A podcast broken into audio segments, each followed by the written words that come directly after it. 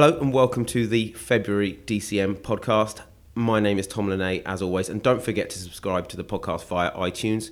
For this month's podcast, I've gone media agency side once again after chatting with a few exhibitors over the last few months, and I've gone right to the top of one of the UK's most successful media agencies. I'm joined by Grant Miller, Chief Client Officer of Zenith Optimedia. Hello, Grant. Hello. How are you? Really well. Uh, Grant has had a long and varied career in media and advertising, and do stop me if I get any of this wrong, including roles such as Head of Planning and Media at BT, Managing Director of Vizeum, Global Brand Director at Carat, uh, CEO at Zenith Optimedia, and now his role as CCO at Zenith. He's also a big fan of My Bloody Valentine's Loveless, which is usually an indicator of a well rounded, thoughtful individual. And as well as being hugely successful in the media and advertising industry, Grant is also a huge film fan. So, Grant, we spoke, spoke about this just before I pressed record. What have you seen recently? Well, can I stop you there, Tom? Because you've forgotten a very important part of my career, which is I spent a lot of my formative years working in a video shop. Blockbuster video? No, not Blockbuster. It was a small independent video shop, and um, that's where I developed a very, very large VHS or straight to VHS B movie collection. And do you still have that collection? I do, somewhere in the loft. So do you still have a video recorder? This I do, but it doesn't work. I've got to mend it. I need to, I need to actually I need to get on eBay and get get one that works because I need to dig some of those films out and poison my children's minds with them. I do have a large number of D- uh, videos in my loft as well, and I always think it's sad because I see stuff on DVD and I'm always like, I, should I buy that? And then I don't because I've got it on video, and then I'm never going to watch it on video. But have you? Are you replacing them all on uh, DVD or online? Mm, Not really consciously. I think because I've got three older children. So my youngest is now 17. So I feel that we can watch a lot of the more challenging stuff that I was into when I was his age now. What, what's the pick of the collection? Oh, well, do you know what? My, my eldest son is 21, um, asked me about a film called Blue Velvet, which just happens to be in my top three of all time movies. Mm. Um, Recently had a re-release at the cinema. I know, unfortunately, I didn't see it at the cinema this time round. I was probably a bit too young when it first came out, but I saw it when it came out on video, and that film, I think, really changed my life. And although it's not cinema, we should probably mention that David Lynch is back this year as well with the new series of Twin Peaks, which obviously is incredibly exciting. Anything David Lynch does is exciting. Yes, yeah. Although not as exciting as, as Blue Velvet. I mean, I think he's one of those directors that made a bunch of brilliant films, and I'd include Dune in there as well. A lot of people wouldn't. Um, and, and then gradually, it, the magic seeded, seemed to fade away. Oh, uh, what I really like, well, Mulholland Drive, which was I think 2001. Re- Sight, Sight and Sound recently, their poll voted that the best film of the century so far, I believe, wasn't it? Dark film. You Yeah. have dark tastes. I, I love, I do love David Lynch's films. You know, he's genuinely a genius of cinema. I Yeah, think. I know, agree. There's not many people like David Lynch around, or have ever been around. But what have you seen more recently? Well, you know, talking about David Lynch, the next director that always puts me in mind of was M. Night Shyamalan. Uh, and I recently saw, the most recent film I've seen at the cinema was Split, which I really enjoyed. I'm a big M. Night Shyamalan fan, I should add. Yeah, I like him as a director as well. As- When the film started, he's got a really kind of sure hand, and you just it's kind of nice to just be watching one of his films again. And although I didn't quite like where the film ended up, it it does keep you guessing, doesn't it? Yeah, definitely. But also, wasn't it a brilliant acting performance? From James McAvoy, yeah, Just really incredible. great, really great. And uh, what did you think about the Baftas on Sunday? Haven't seen them. I've been too busy, been working on a pitch. Okay, I'm, I'm ashamed to say. so um, have Can you seen? fill me in? Uh, yes, I was there. Uh, um, so yeah, there was me. I was chatting with all the stars. I wasn't chatting with any of the stars. But um, La La Land won Best Picture, Best Director, Musical. Best I'll never see Actress. it. Really? Uh, It's a blind spot for me. Don't watch musicals. It's kind of the musical for people who don't like musicals. Though. Really? Yeah. Didn't they say that about that ABBA one that I'll never watch? Mamma well? Mia. No, that definitely was not the musical for people who don't like musicals. that um, bizarrely at Mamma Mia. I, my dad is a massive film fan, and um, I don't think I could get him to see La La Land, but he went to see Mamma Mia twice. But uh, yeah, the BAFTAs. Uh, Emma Stone won Best Actress. Uh, Casey Affleck for Manchester by the Sea won Best Actor. Uh, I think there were a couple of surprises. Um, Dev Patel winning Best Supporting Actor for Lion, but um, looking forward ahead to the Oscars, it does look like La La Land is the film to beat, and I'm not sure any film can do it. Maybe Moonlight. Really? Have you seen Moonlight?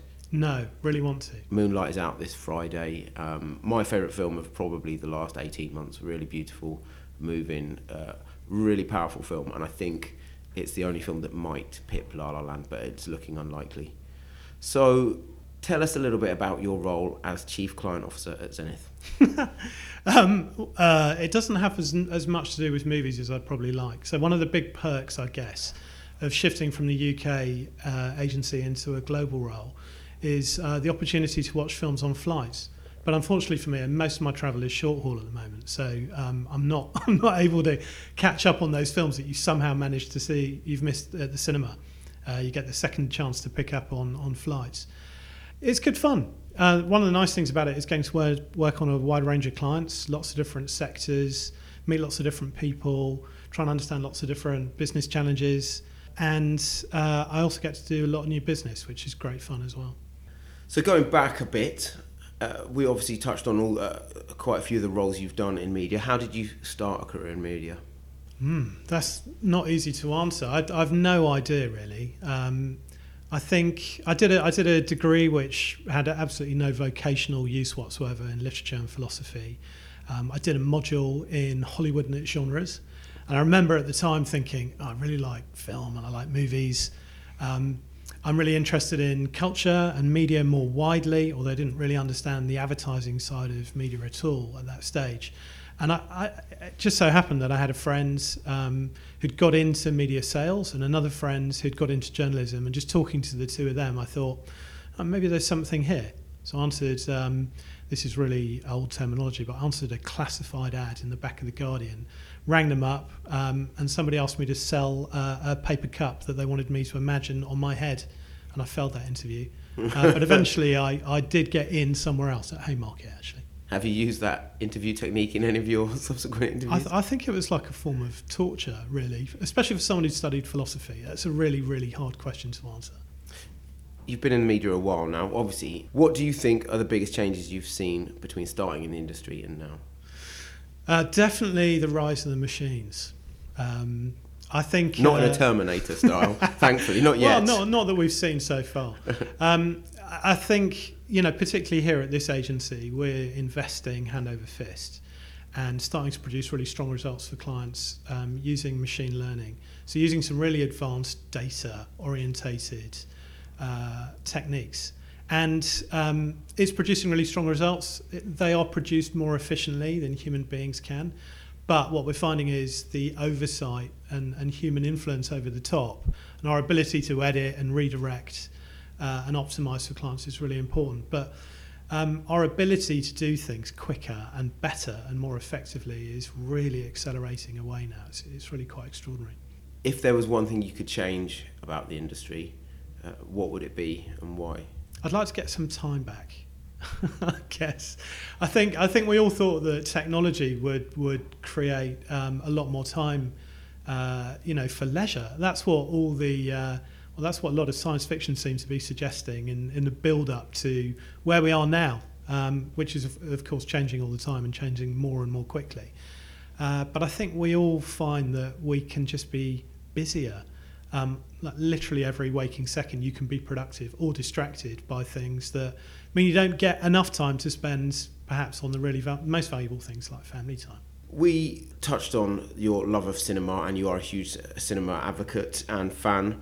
Um, what is it you like about going to the cinema? Oh, that's a that's big a big question. question. That's a big question. Um, okay, so I'll probably start with some cliches and then I'll make it really personal. So the cliche the cliche view is it's it's where you go to see dreams realised, right, or nightmares. Um, it's it's a, it's like an alternative reality.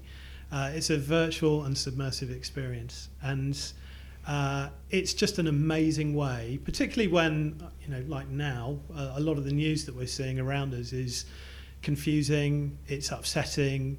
Um, it's just a, an amazing form of escape. But it's much more than that as well because I think one of cinema's big, uh, largely unspoken uh, benefits is a, is a societal and cultural one. Cinema is, uh, I'll use another cliched phrase, you know, it's a dream factory. Um, it's a massive, massive influencer of culture, society, what we talk about as human beings and interact over every day. It influences fashion, it influences politics, it influences and affects the way that we talk to each other and the language that we use. Its influence is much bigger than we generally generally give it credit for. In terms of advertising and the role of cinema, uh, what r- role do you think cinema has to play on AV campaigns?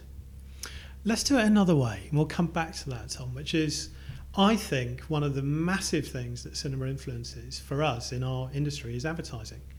You know, whenever I talk to creatives, uh, I, I think they are like sponges with cinema, and, and it's one of the really big. I'm, I haven't listened to your podcast. Um, you had Miles from Adam and Eve in, but I suspect that he would have said, if he was honest, I think he's a really honest guy when I've heard him speak, that cinema is one of those things that really, you know, fires uh, advertising creatives creativity, and you see it reflected a lot in in particularly their audiovisual campaigns. No, you're right. My, my, actually, Miles, it was November's podcast, so go, please go back and listen. Anyone who is listening now, yeah, he did say that they talk about planning their camp their um, campaigns when they talk about it it's about getting it on the big screen that's where their goal is because obviously that's where you can talk to the most people and um, you can really see the impact of what it is they're doing yeah. obviously trying to make a group of people laugh is very different from trying to make an individual laugh at home so why does cinema work well on AV campaigns well I mean it's it's it's all those reasons that we experience when we go to the cinema which is you have much fewer distractions than you would do um, when you're consuming any other medium. Um, you're seeing it on a big screen, although I have to say that is now, it's really interesting how TV is competing and blurring the lines between the cinematic experience and the home televisual experience, which is becoming increasingly cinematic. But I think you're right, it's that social reinforcement. You know, when I think about some of the great films that I've seen um, at the cinema, uh, there you, you, get this kind of X factor, this additional factor by viewing it as a collective. I think about, you know, the film Seven, which I saw at the cinema, and I remember the reaction, the kind of very, very quick ripple around the audience that you get as people reacting to some very surprising and disturbing things. I think we can spoil that one. It's been 20 years. So, so the bit at the very end where they're about to open the box, I remember seeing that at the cinema right. as well, and people realizing in unison exactly what had happened. Yeah. What an what an incredible moment that is. Incredible. And you're right, uh, it, it's magnified. Scream 2, another one. So Scream 2, um, people don't talk about the Scream films as much as they probably should do. They're incredibly influential films that really changed the horror genre. And um, Scream 2, I remember having to look away from the screen because what was happening was so disgusting and grim. Although, in fact, it wasn't really happening. It was you know, being manipulated by by the director. And I remember he, he pulled off a really neat trick that I've seen done in another great film, bringing it back to David Lynch, Wild at Heart, yeah. where they make you look away and they know when you're going to look back. When you look back, that's when the really horrible thing's happening. Talking about the, your career more broadly, what is it that um, attracted you to a career in media, and what is it you still love about working in media? Yeah, well, I think I think the reason I'm still in it and really passionate about it is it it does a number of things. One, we're lucky enough to work in a sector that means that we're closely attached to culture um, and popular culture and how that's changing and evolving. And on the agency side of things, we invest a great deal of time and effort and money in researching and understanding audiences and how they're interacting with culture, um, how they influence each other. And uh, then, obviously, back from a brand's perspective, what advertisers need to know and do to try and participate in that or access it in some way. So, a really big area for us, uh, I mentioned data and technology is a really big investment area, research and understanding, but also content now.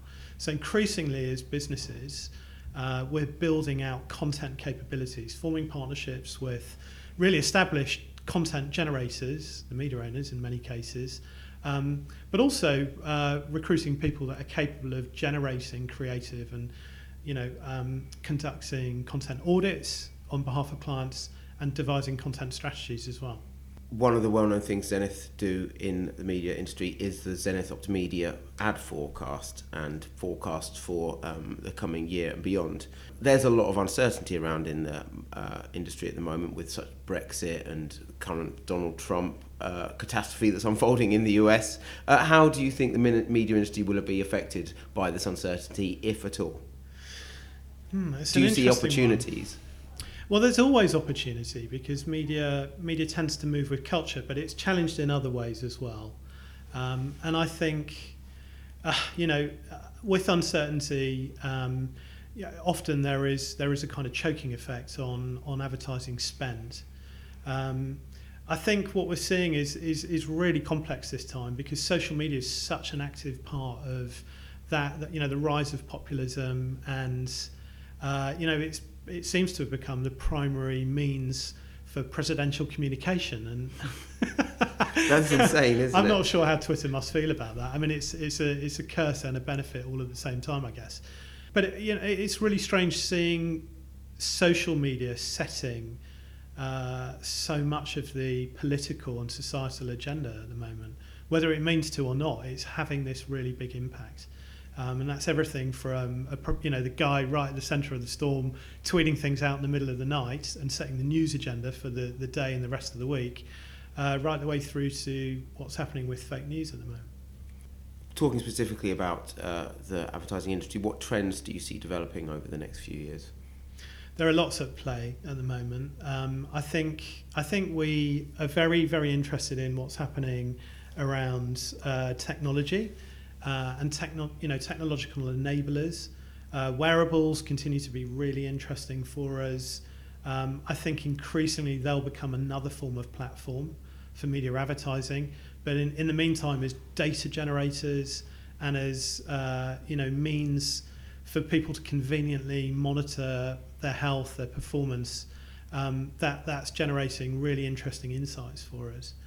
Um, oh, there are so many trends. Uh, uh, for, I mean, the, the content explosion is, a, is another really interesting thing. I think we've been very optimistic about content explosion. Um, but one of the downsides that goes with it as well is, is you know, we're back to this issue of clutter and cut through. Um, how do you help clients find and navigate a way for their brand communication to really land and have an impact and have a resonance?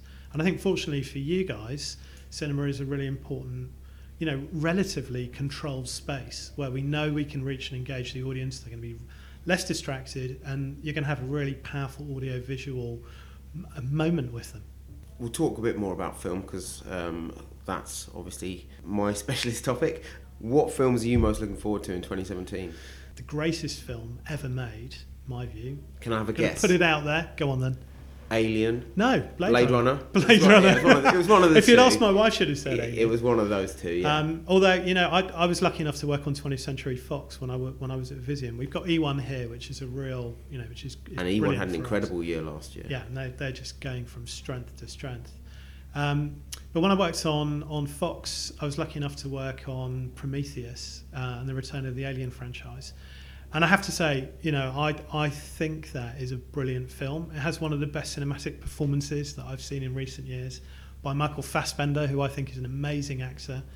Um, and I thought the way the marketing promotions um, ran were phenomenal. It did have some incredible marketing. The viral videos, the TED talk from Guy Pearce's uh, Peter Weyland, amazing. I, love, I, I, still think that's the, the best example of movie marketing I've ever seen. Mm. And we had our own small part in it, and we won we won some awards for our live tweet takeover with Channel Four. But the Peter Weyland stuff, the TED talk, I, I still think that's the best the best stunt I've ever seen in the build up to a movie. I'm actually intrigued to see what we've got coming up over the next few months before the release of Alien Covenant because um, Ridley Scott appears to be going back to basics and just trying to scare the hell out of us with this one. Obviously, Prometheus dealt with some really big themes, yeah. um, what it means to be human. Um, but this one just seems to be a straight up sci-fi horror, and for me, that's very exciting because obviously the the xenomorph in Alien is still the most scary creation in the history of cinema. I think. Yeah, yeah, yeah. It's carrying a lot of Freudian issues. Yes, isn't it? Let's yes. not go there. And um, you mentioned Blade Runner 2049, which I think when they announced it was being made, I was apprehensive. I Did you cringe? Was there a, a bit little, of you that just a little bit inside? because I'm I'm with you. I think Blade Runner is one of the greatest films Don't of all time. It. Don't touch it. It's but a then, massively influential film. I mean, it's, it's influenced things way beyond way beyond the purview of, of, of, the average film. You know, it's influenced architecture, all science fiction that's come after. I mean, it, it, it looks stunning now. It's- almost advertising as well. You mean I the- think there's definitely influence advertising. Um, the, and also there was there was a shot of Beijing very recently, veiled in smog, uh, and someone took a photo, and it looked like it had come straight out of Blade Runner. Yeah. Uh, inc- incredible um, foresight the people who uh, made it have. But again, talking about the film, which is out on the sixth of October. They couldn't really have put together a better group of people to make it. I mean, it's again the story's written by Hampton Fancher, who wrote Blade Runner, um, Denis Villeneuve, the screenwriter. uh, yeah, Hampton Fancher, who wrote Okay, it, I Blade didn't Runner. know that. That's interesting. Yeah, yeah, and um, De- Denis Villeneuve, who directed Arrival and Prisoners and Sicario and Enemy, which um, is a bit of a mind bender as well, like Blade Runner. Uh, I Do you understand the spider? No. That's a bit of a spoiler, isn't it? Yeah, do you yeah. Know what the, do you know what the spider? You know, Enemy's been out a couple of years. I think we can spoil that one as well. We're on the we're spoiling them all today. Um, Wild at Heart Seven, Enemy. No, I didn't quite understand the spider, but it took me to dark places, and I appreciate that. I appreciate that. But um, yeah, no, very excited about Blade Runner and Harrison Ford again, once again back. Did you see the teaser trailer? I did, and I have to say, um, the first thing that it got absolutely right was using uh, some of the original soundtrack. Oh, oh, absolutely. When the Vangelis synths That come got me. acro- It got me straight away. because it start because the first part of the music starts and you're like, okay, it sounds like a standard synth score, and then it goes up and I Yeah. like the Vangelis synths, and I was just like, okay, I'm in straight away, and it looks incredible. And that, I mean, if uh, do you know if they're using? Are they going to continue? I mean, is that just a trailer? They're going to continue to use the original soundtrack. I would think so. I hope they Do. I hope they do. I don't think I've read anything about that, but I hope they do. I'm a bit worried about Harrison Ford, not just because he keeps nearly um, having plane crashes, but also because I thought he was really wooden in Star Wars in The Return. I, I just didn't. I, so I'm really worried because he's such a brilliant totemic presence in the original Blade Runner. I'm just a bit nervous. Is But- he going to carry it off? With someone like Denis Villeneuve involved, I'm just confident that he'll make the right decisions. I don't think he's made any wrong decisions yet in his career, and so whatever Harrison Ford character Deckard turns out to be, I'm sure they'll um, do it justice and they'll make good choices. And I think Ryan Gosling is a great choice Yeah. as the lead. The support cast is great. Roger Deakins is shooting it, who will make it Yeah. look incredible. I think you could. I can't You wait. couldn't have chosen I a can't better. wait. You couldn't have chosen a better film to mention. Are How many anything- sleeps until? Gosh, it's sixth of sixth of October, so probably about two hundred. Okay. Um, what else are you looking forward to? I'm really looking forward to Ghost in the Shell. Oh, no. Although I'm, I'm, you know, a little bit hesitant about I'm sensing a theme here. Are you? Science Grant. fiction. So yeah, um, dystopian Yeah. science fiction. I love dystopian science fiction, The- which also gets me onto Logan as well. yeah, which is out in on the first of March. Yeah. which, yeah, looks great as It well. does look good. And, I, and I, do you think that's going to complete the arc? Are we going to be able to leave Wolverine behind after this one? Well, there is talk that it is Hugh Jackman's last appearance as Wolverine, so Okay. you must it, it must have some sort of It's got to be his last one. satisfactory ending. Yeah, I'm not saying he's going to die because I don't know, but there is the younger character in this one as well, which I'm assuming takes on the mantle of, of Right. Wolverine. I don't I've, know. I've, so I've read the, the fanboy comic, which is Mark Millar. And Mark Millar is the guy that wrote Kick Ass. and Kingsman. T- Uh, yeah, he's written a lot of really challenging um, comic books, um, many of which are now being converted into film. Wanted as well, yeah. Wanted, brilliant, absolutely brilliant. And the, the original comic, and, and, and not a bad film version of it, um, is is is just you know it's brilliant. If you're into that kind of thing, really seminal. So really excited about that. But I, I, I, I wonder how much they're carrying the original story through. I don't think it would be filmable. It's um, it's really really strong and gamey stuff. But the trailer that I that I saw recently, it looks like we're going to get an amazing performance out of Hugh Jackman and Patrick Stewart's and Patrick as well. Stewart as well, yeah, and it- it's it has been given a 15 cert by the? BBFC, Okay. So which I think they are dealing with more adult themes. which- Okay. Yeah, which is a good All thing. right, I'm excited Yeah, again. yeah. And then you mentioned Ghost in the Shell, adaptation of the Japanese anime f- uh, from the early 90s. Yeah. Again, looks great. Visually, Yeah. very Blade Runner. I mean, Yeah. obviously, it's hugely in- influenced by Blade Runner anyway, but. Um, Scarlett Johansson doing sci-fi. Yeah, yeah, and um, directed by Rupert Sanders, former ad director, but also did. Is Snow- it? I didn't know that. Sn- Snow White and the Huntsman. Yeah, he did. Which again, visually incredible. Not great story, but he's working from a great story uh, on this one. So hopefully, um, all the elements are there. But uh, it looks great. I'm very Okay. excited about this one as well. All right. Uh, is there anything else you wanted to mention on there? Uh, I think with Ghost in the Shell, I mean, the slight hesitation on Ghost in the Shell is that that for if you're into manga, that was a really seminal sequence of of uh, manga films. Um, but it does look really exciting. And Scarlett Johansson, I think, has got a really good track record in sci-fi as well. She makes good choices. Was it Under the Skin? Yeah, Under the Skin. Her. Now, wasn't that was that Jonathan Glazer? That was Jonathan Glazer. So we're well. back on advertising again, aren't yeah, we? Yeah, he was one a of the great best. ad One of the best. Yeah. Sexy Beast, great film. Yep, and Birth, very underrated as well. Um, but yeah, Ghost in the Shell's out on the 31st of March, and Logan's out on the 1st of March. Okay, uh, what advice would you give to anyone starting in media today?